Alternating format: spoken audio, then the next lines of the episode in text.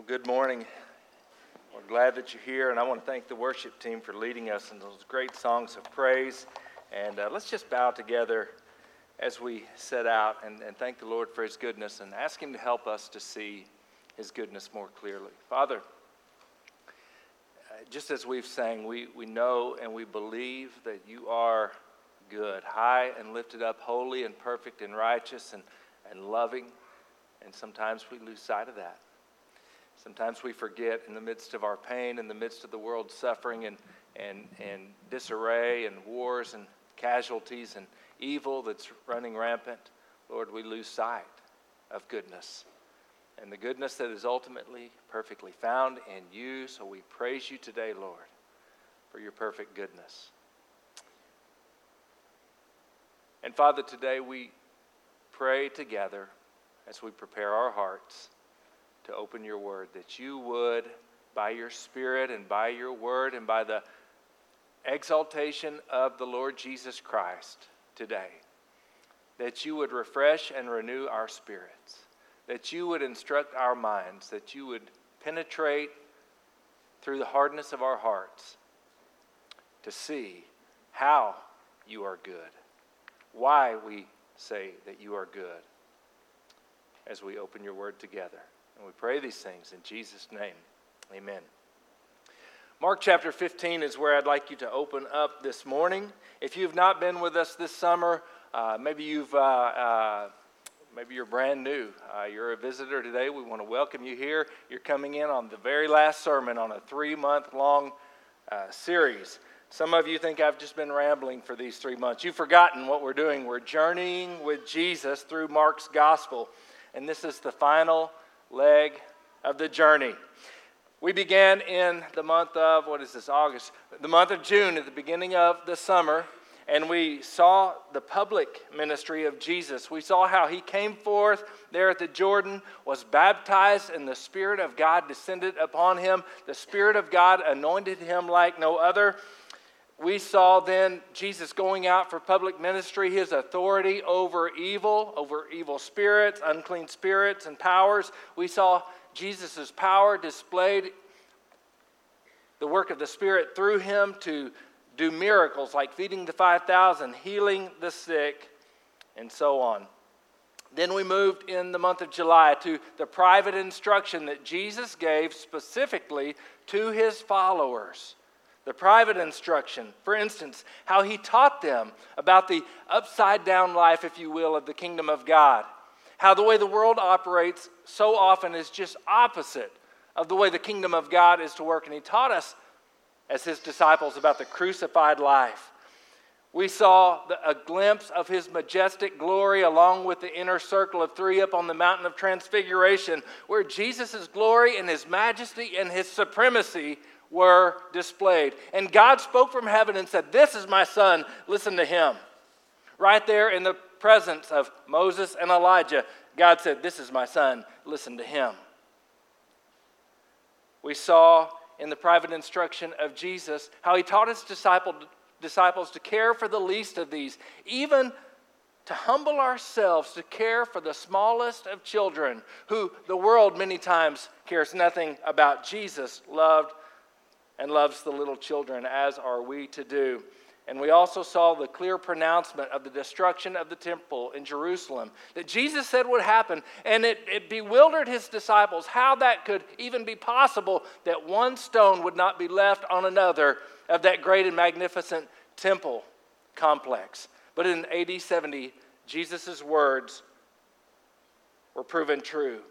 And Jesus taught his disciples and teaches us about how things will go until the end of the age. And then this month, we have been traveling through, going alongside Jesus in what's called the Passion narrative. That is the suffering of Jesus. We saw his betrayal, we saw him agonizing in the Garden of Gethsemane as God's wrath began to be poured out on him, and he felt it spiritually as he stepped in to be our substitute and take the divine judgment of God. We saw him arrested and tried, mistried, if you will, but divine judgment was certainly being poured out upon Jesus as he was sentenced to death.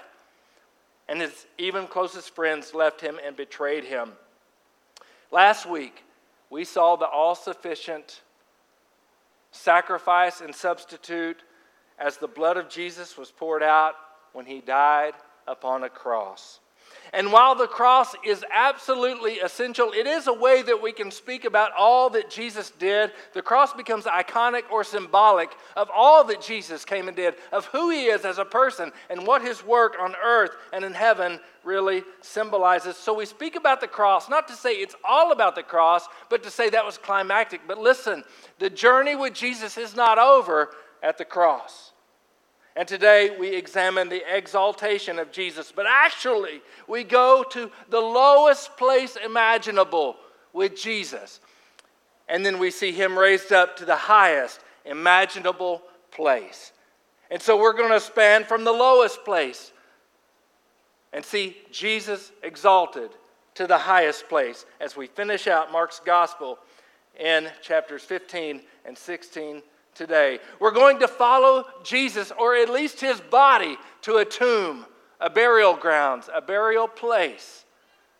And then we're going to follow the disciples and Jesus up to a mountain where he was ascended into the heavens. So let's begin at the grave of Jesus. Actually, a rock tomb that was owned by a rich man named Joseph of Arimathea.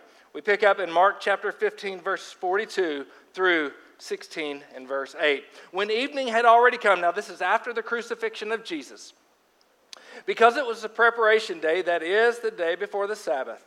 Joseph of Arimathea came, a prominent member of the council, who himself was waiting for the kingdom of God. And he gathered up courage and he went in before Pilate and asked for the body of Jesus. Pilate wondered if he was dead by this time, and summoning the centurion, he questioned him as to whether he was already dead. And ascertaining this from the centurion, he granted the body to Joseph. Joseph brought a, lim- a linen cloth, took him down, wrapped him in the linen cloth, and laid him in a tomb which had been hewn out in the rock. And he rolled a stone against the entrance of the tomb. Mary Magdalene and Mary, the mother of Joseph, were looking on to see where he was laid. When the Sabbath was over, Mary Magdalene and Mary, the mother of James, and Salome brought spices so that they might come and anoint him. Very early on the first day of the week, they came to the tomb when the sun had risen. They were saying to one another, Who will roll away the stone for us from the entrance of the tomb? And looking up, they saw that the stone had been rolled away, although it was extremely large. Entering the tomb, they saw a young man sitting at the right, wearing a white robe, and they were amazed. And he said to them, Do not be amazed. You're looking for Jesus the Nazarene who has been crucified. He has risen. He is not here. Behold, here is the place where they laid him. But go and tell his disciples and Peter, He is going ahead of you to Galilee. There you will see him, just as he told you. And they went out and fled from the tomb, for trembling and astonishment had gripped them. And they said nothing to anyone, for they were afraid. We began in this rock tomb owned by Joseph of Arimathea in our last leg of the journey with Jesus. And I said to you a minute ago, we were going to go to the lowest place imaginable. Now, certainly this is not the lowest place upon this globe that one could go, but we go to a grave, the place where the dead are laid. And there they had buried, placed in this hewn out rock, the lifeless and mangled body of Jesus of Nazareth. Jesus, who was Mary's beloved son, sibling to brothers and sisters. Jesus, a friend, a teacher, a mentor. Jesus, a healer, a savior, a reconciler, and the source of hope for all of those who followed him. To some, Jesus was a disturber of the peace. He was a troublemaker, a false teacher, a blasphemer, a revolutionary, and so they set out to kill him.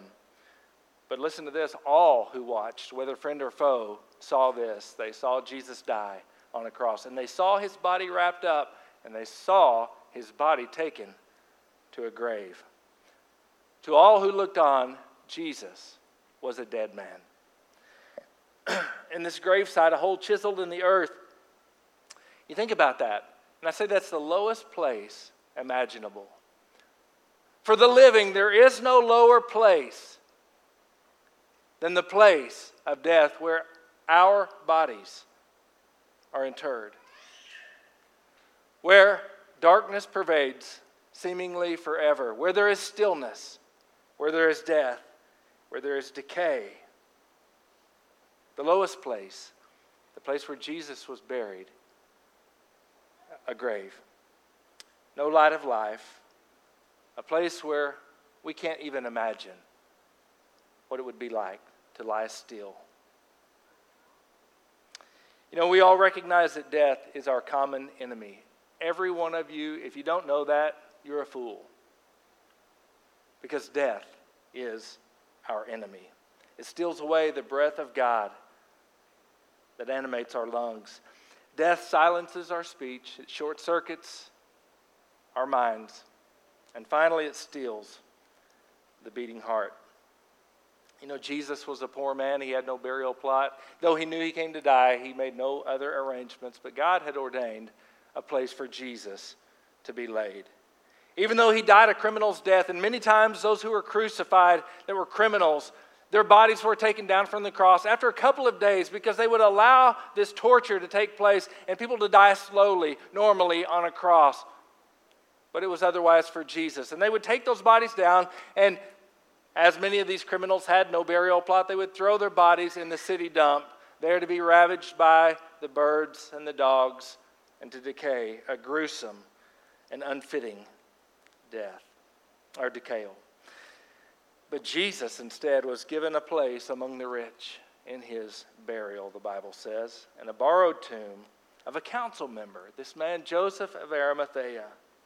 You know, some interesting facts to think about as we realize that the gospel says that Jesus died for our sins according to the scriptures, and he was buried.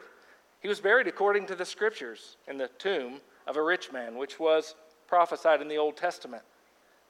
And he was raised according to the scriptures on the third day. So you think about this Jesus was placed in his burial in an official tomb. Think about this. This man, Joseph of Arimathea, comes to Pilate, who is the governor of the land, and he says, You know, can I take Jesus' body down and bury him in my tomb? That's an odd thing. But Pilate, first of all, questions, Well, is he dead yet? It's awful soon. And so Pilate calls the centurion that's in charge of the crucifixion and says, Is this man dead? He said, He's dead. And so Pilate grants this. He confirms, he approves, he verifies, he establishes for all to see and for himself to know where the body of this troublemaker in Israel would be laid. There are those who argue that Jesus, well, he was on the cross, and, and this is called the swoon theory. The idea that Jesus didn't actually die, he just passed out on the cross. And that's how some people account for the resurrection. But I want you to think about here is the governor, this Roman, who calls in a professional executioner. And if you will, as a coroner would to establish that death has occurred, he said, Is this man dead? A professional executioner says, I can confirm Jesus of Nazareth has died. Very well, let his body be laid in this man's tomb. And the public watched. His disciples watched as Jesus' limp, lifeless body was taken down and wrapped in a linen cloth and carried to this tomb, hewn out in a rock, placed there, and a very large, extremely large stone, so large that when the women would come to the grave to anoint the body or see if they might attend to the body as they would do, said, There's no way that we can roll away that stone, the two of us.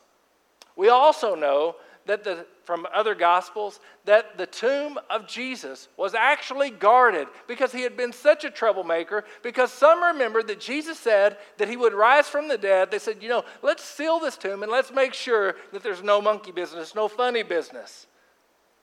That's how Jesus was buried, sealed with a large rock. Followers and foe alike knew exactly where he had been placed. But they all assume one thing friend and foe alike, this Jesus thing is done. He's dead. It's over. And I think that as we think about death and burial, we realize that death has a finality to it, doesn't it? It's fearful, a fearful finality. It is the end of our journey. as mortals. That's Jesus' end, so it would seem. They believed this Jesus movement was over. Now, listen, something happens here in Mark chapter 16 between verses 8 and 9. You'll notice many of your Bibles are bracketed. They're bracketed after verse 8.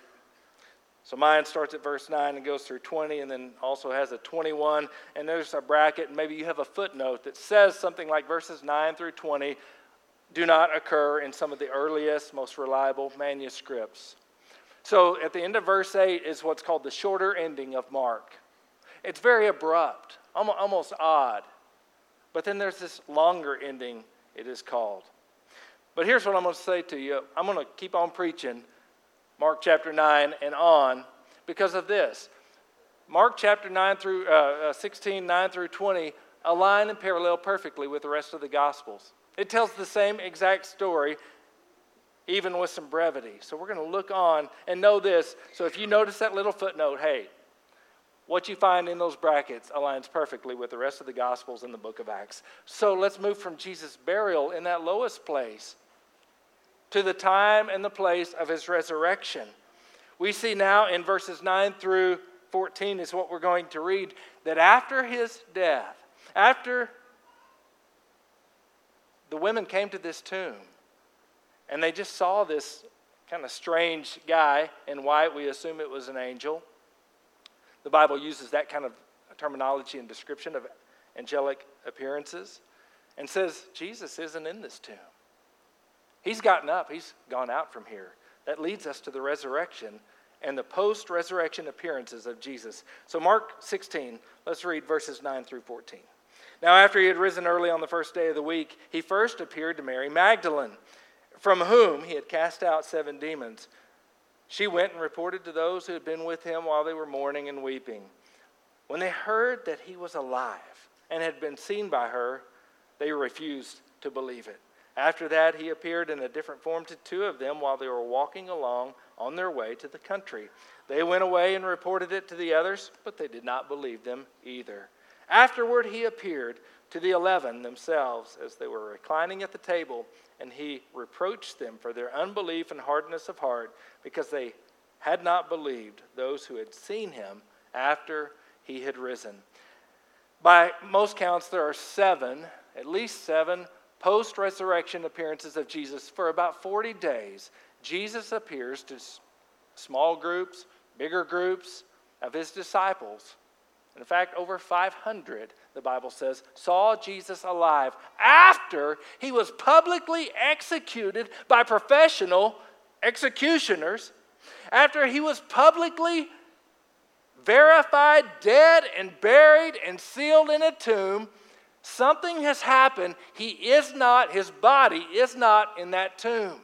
What is the explanation? Well, the only explanation, and it clearly confirms this in the Bible and historically, that Jesus got up out of the grave and it was alive after he had been dead for three days.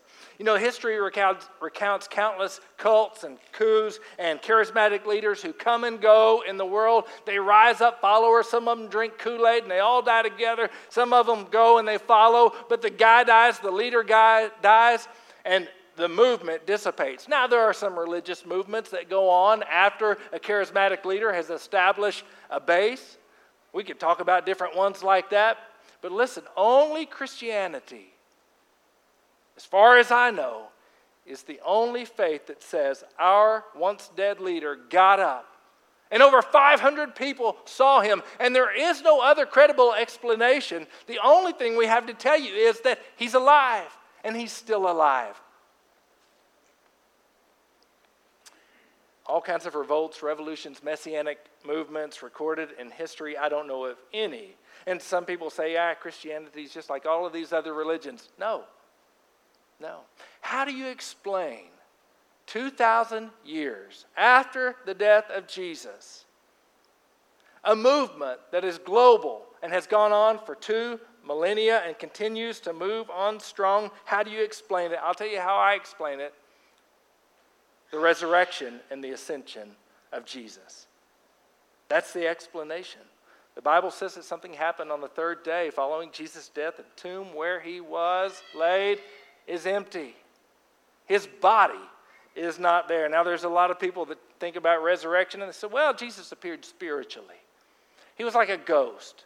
And maybe some of the disciples even thought that was what was going on. But we know this the disciples had a hard time believing the reports that other people gave them. They're like, nah, you've lost it. You're grieving. Maybe you dreamed about Jesus, but we saw him die, we saw him buried. And even the 11, those who Jesus had told clearly he would be resurrected, they weren't waiting for the resurrection. They probably thought he was talking kind of esoteric type stuff, kind of feel good hallmark type stuff. And, and they said, you know, we just can't believe that. And Jesus appears to the 11. He's resurrected, he's alive, and we know that they touched him. He ate with them. Ghosts don't eat. You can't touch a ghost, a vision, a figment of your imagination. You know, there are other explanations that people offer for the empty tomb, like, and it's recorded in one of the Gospels, you know, there were some guards there. There were some guards there that were assigned to uh, guard the tomb so that there was no funny business. There would be no talk of resurrection. And then the tomb's empty, and they're called, uh, you know, to give an account. And they said, uh, I tell you what happened. We fell asleep, and the disciples came and stole their body. That's where a lot of people would land on this thing. Well, a couple of problems with that. If you're asleep, how do you know what happened? These guys knew. They, I mean, they were in trouble. They were in trouble. And, and the disciples, now, think about this. If the disciples came and said, you know, we're going to perpetuate this myth of the resurrection so that we can keep this whole Jesus thing going. You know, it'd be one thing if they were getting rich off the Jesus thing, if they were really popular, they were becoming influencers and trenders and had their own YouTube channel. It'd be one thing if they were getting a lot out of it. Why would the disciples perpetuate this movement if they knew that his body had been stolen, that he was still dead, and they did it, but they're just going to keep this thing going. And not only that, we're going to keep this lie and this myth going that we know is not true because we sold the body, and we're going to die for that. Would you die for something that you knew was a hoax that you had committed? No, you would not. There's only one explanation it's the bodily resurrection of Christ. Now, let me tell you this this is a bodily resurrection. This is not Jesus' body dissolved and then his spirit floated around and appeared. The tomb, my friends, is empty. It's empty. The once dead body is gone. That once dead body, though there was a metamorphosis, a change indeed, it's that body that got up out of the tomb and the tomb was empty because Jesus got up and walked out of there. And it's bodily that Jesus was resurrected and appeared to all of these people. Hey, listen, a lot of Christians say, What am I supposed to be, believe about the afterlife? What is the hope of Christianity? Some people think, Well, it's the rapture. Eh. Some people say, Well, it's the second coming. Well, yes, in this way, some people get, get all these kind of different things going on. I'm going to go to heaven. I'm going to be pie in the sky by and by, floating on a cloud, playing harps or something like that.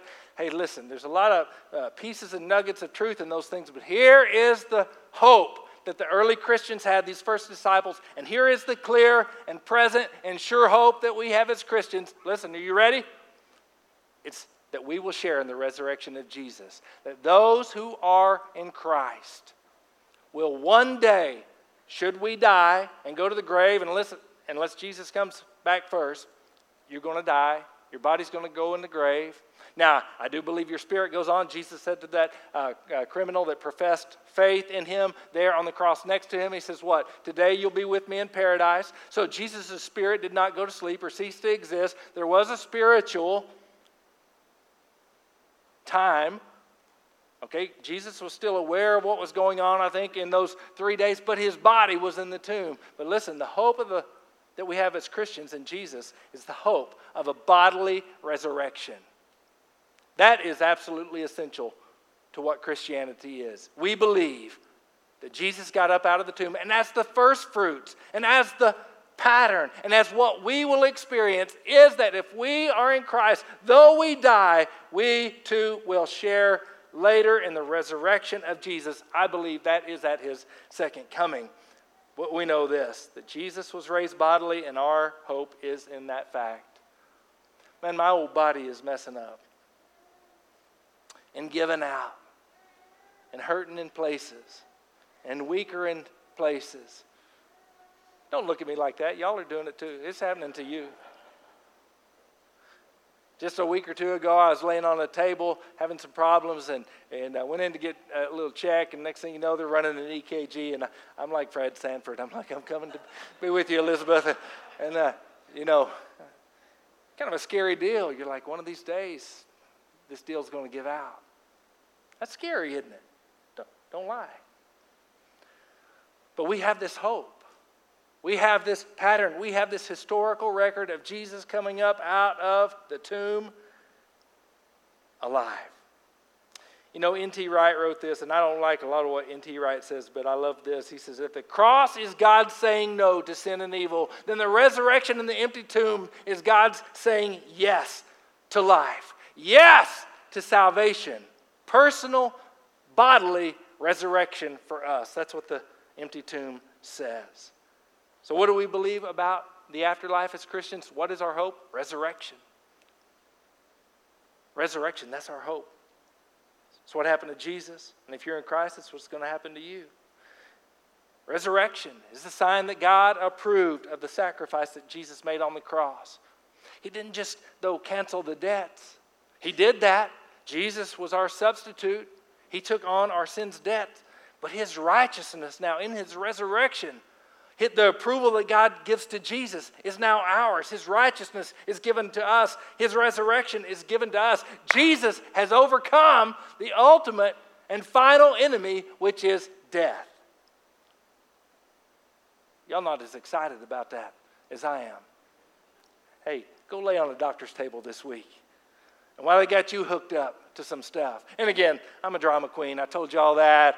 Man, my mind just goes wild. I know many of you are going through much worse than me.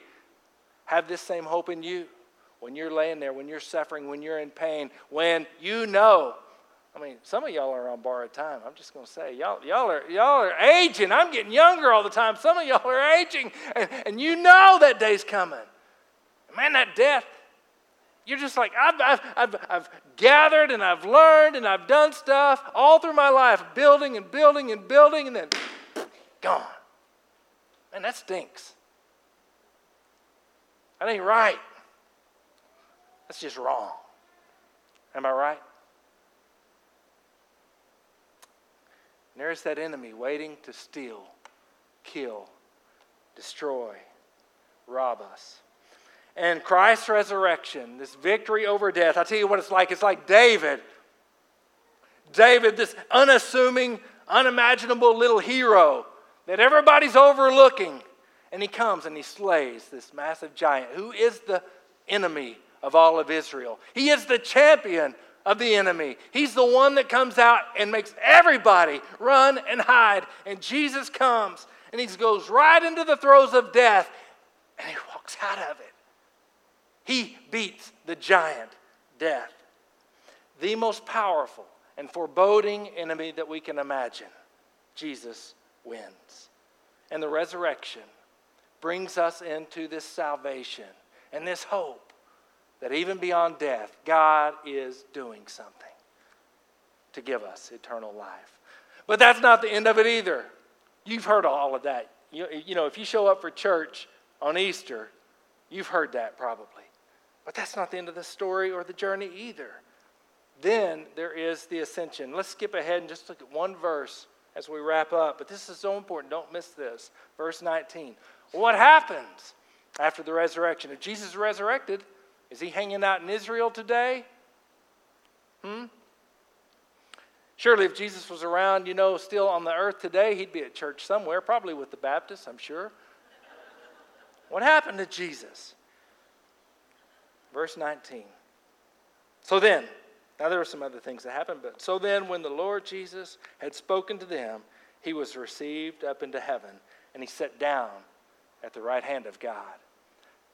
This is the final step of the exaltation of Jesus, not just the resurrection, but the ascension to the highest place. Now, listen, for 40 days, Jesus is appearing to these different ones, and he gathers, his, gathers up his disciples, and they go out near Bethany to this village and up on this hill, and he gives them the Great Commission. He says, Go out, all authority in heaven and earth has been given to me. Go out and make disciples. Make followers of me. Tell them about me. Tell them about the resurrection. Tell them about eternal life. Baptize them in the name of the Father, Son, and Holy Ghost. Make disciples. Teach them to obey all that I have commanded. And then it says, Now, it's a little weird. He's taken up into the heavens. The ascension. He's taken up into heaven. Mark, Luke, Acts all give the same account with really surprising brevity because you go, I'd like to hear more about this launching up into heaven of Jesus. That's what they saw. They saw him go up and ascend into the heavens. Where? That's the thing. You're like, you know, and we got to have some humility about this. You don't, you don't know everything that's out in the universe and the galaxies. Did Jesus keep on going like a rocket ship? Took him a couple of light years to get to heaven. Is, is, is heaven, the third heavens, God's heaven where God dwells, where Jesus went to the right hand of God? You say, well, is that a place you could actually travel to? Is it in this time and space dimension? Well, you know, don't know. We could talk about this, and I've got my theories, but I can tell you what the Bible says. He was taken up into the heavens. Where did he go? He ascended to the right hand of God. He went to the highest place and was given the highest name, the name of Jesus, the name above every name, after his resurrection, after this massive conquering of death. Jesus went to a place, the highest place, exalted place, the most exalted place. Hey, listen, we went to the, the, the, the rock tomb where Jesus' body was laid we talked about how the grave is the lowest place imaginable. What's the greatest place? What's the highest place? What's the best place that you could go? The best place is to the very right hand in the presence of God the Father, and that is where Jesus went.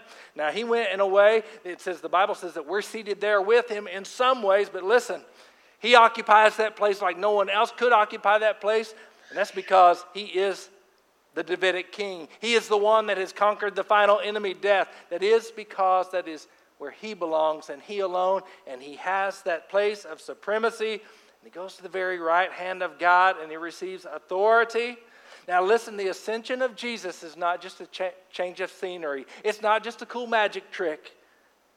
Like he's levitating up into the sky. What is very clear is that Jesus goes to the right hand of God. And I don't think we often know what to do with that as Christians. We don't have a good ascension theology. And then actually says that he was seated. This is called the session of Christ. Man, his work is done. He's achieved that place. He's gone to that place, the place of ruling and reigning. And so Jesus could say to the disciples, All authority in heaven and now on earth. I've conquered the enemy death. I've conquered Satan, hell, and the grave. I've whipped them all. And I took the authority. They had tried to take it from God, but I came back and took it back. And I have it. And listen, as followers of Jesus, as a preacher of a church, as whatever you do, you don't have all authority, except that God has given you authority through Jesus. You have delegated authority. The whole church, and i am going to tell you something, this is so comforting to me today. The success of the Jesus movement and the kingdom of God and even this church is not hinging upon Sean Milliken's greatness or cleverness or preaching ability or anything like that, because we're in trouble if that's it. The Jesus movement, why it has lasted for 2,000 years, and why this is what will be until the end, and the kingdom of God is victorious, is because Jesus overcame. And God has put him in this highest place. He has taken back all power, dominion, and authority from Satan, his demons, hell and the grave, all of that. The Bible says Jesus, in his resurrection and ascension, took captivity captive. And he took a bunch of spoils of war and he goes to that highest place and he takes all of those spoils that he's got and he pours out the Holy Spirit and he gives gifts to men and women, to those who are followers of Jesus, to exercise then his goodness and his kingdom power given by his Holy Spirit. So it's from that exalted place that in Acts chapter 2, Jesus pours out the Holy Spirit. It's from that exalted place today where we pray, we go to the God the Father through Jesus Christ, the Son, who is the mediator, who is the one that allows us into the very holy of holies, the presence of God, and He is our mediator. How can we know that God hears our prayers? Because Jesus is right there whispering in His ear when we pray in Jesus' name. And there's so much to the ascension. I would just encourage you to do some reading about what is the significance for us today of the ascension and the enthronement, the session of Jesus Christ, because there's a bunch. But I can tell you this people today scoff and sneer, ridicule and reject Jesus as Lord, make fun of the church. Know this, Christian. If you serve Jesus, if He's your Lord and Master, you're serving the best and the greatest and the highest, the King of kings and the Lord of lords. There is no, no dominion, no power, no evil, no spirit, no powerful man or woman or human government that could even hold a candle to his power and goodness and authority. If you are a worshiper of Jesus, if you are on the side of Jesus, you're on the winning side, the right side, the conquering side, the victorious side. You are serving the coming king. Actually, he's already the king, he just hadn't come back yet. He's gone to the highest place, and his kingdom is expanding. I was walking up towards the uh, door today to come in to the office, and I was watching, uh, and uh, I'll just tell you it's Bitsy. Bitsy was walking up that parking lot, and I see her, whoo, whoo. I said, man, she done went Pentecostal on us here. What's going on here? That's all right. I said, what, what is going on? And, and I look up, and, and there's a little snake. And it's coming right towards the church right toward the church. And you know what I did? Oh, no, no, no, I didn't do that. I just walked up, got my, got my big black shoes on. Oh, yeah. I'm sorry, animal lovers, snake lovers. Crushed his head. Now, he was just a poor little green garden snake, wasn't going to hurt anybody, but I was afraid Bitsy was going to have a heart attack or slip and fall. So, you know, but, but, but coming right towards the church. And I think she even said something like, He's not going away from the church, he's going to the church. And I'm going to tell you something, listen to me. Satan and his evil demons and all of those heading right for the church, but something's happened. Jesus has come and crushed the head of the serpent. And that snake didn't die immediately. He was convulsing and hissing and doing all kinds of stuff. But the death blow had been dealt. It was over. I won. The cross, the resurrection, the ascension of Jesus dealt a death blow to Satan and evil. And they're still writhing. Satan is still writhing. I'll tell you, here's what I firmly believe the church in America, the church worldwide, and gonna, let me say this to you this church, many of you and me are being attacked by a hissing serpent that is out still in his writhing and final moments trying to strike and kill and steal and divide and destroy. We are in a spiritual battle. Jesus is victorious but he hadn't come back yet. The snake has not quit writhing and striking. And we need to be aware of that. But we don't need to be fearful. You know what we need to do? Man, and I'm telling you, just killing that snake today, whew, because it was a reminder of what Jesus has done for us. And that he has won the victory. And that we depend on him and we trust in him, though the snake is still kicking we can have confidence in the work of Jesus. We can have confidence, though for a little while we suffer and continue on in these trials. Though we face things that seem foreboding, Jesus has won. Hey, listen, seriously, personally. Maybe you're going through something right now where you're facing the grim, dark reality of the grave. Maybe it's you, maybe it's a loved one. The resurrection is our hope and our knowledge and our certainty that the death, that death does not have victory over us. Do you hear me? Do you believe that? Sometimes it's hard to believe that. Sometimes we get short sighted. We need to look back and see the empty tomb and Jesus raised and exalted, and it gives us such a peace and hope and certainty about what is ours in Christ. You can have confidence no matter what you face that you're raised and exalted and seated with Christ in the heavenly places if you're united to Him. You have to be united to Jesus for this to be reality for you. And you say, How do I do that? How do I gain eternal life? How do I get this hope? How can the resurrection be mine? By faith. Simply understand the historical facts that the life of Jesus, the death of Jesus, the resurrection of Jesus is the story of the world and it's the story of every one of us. It's what God offers to us.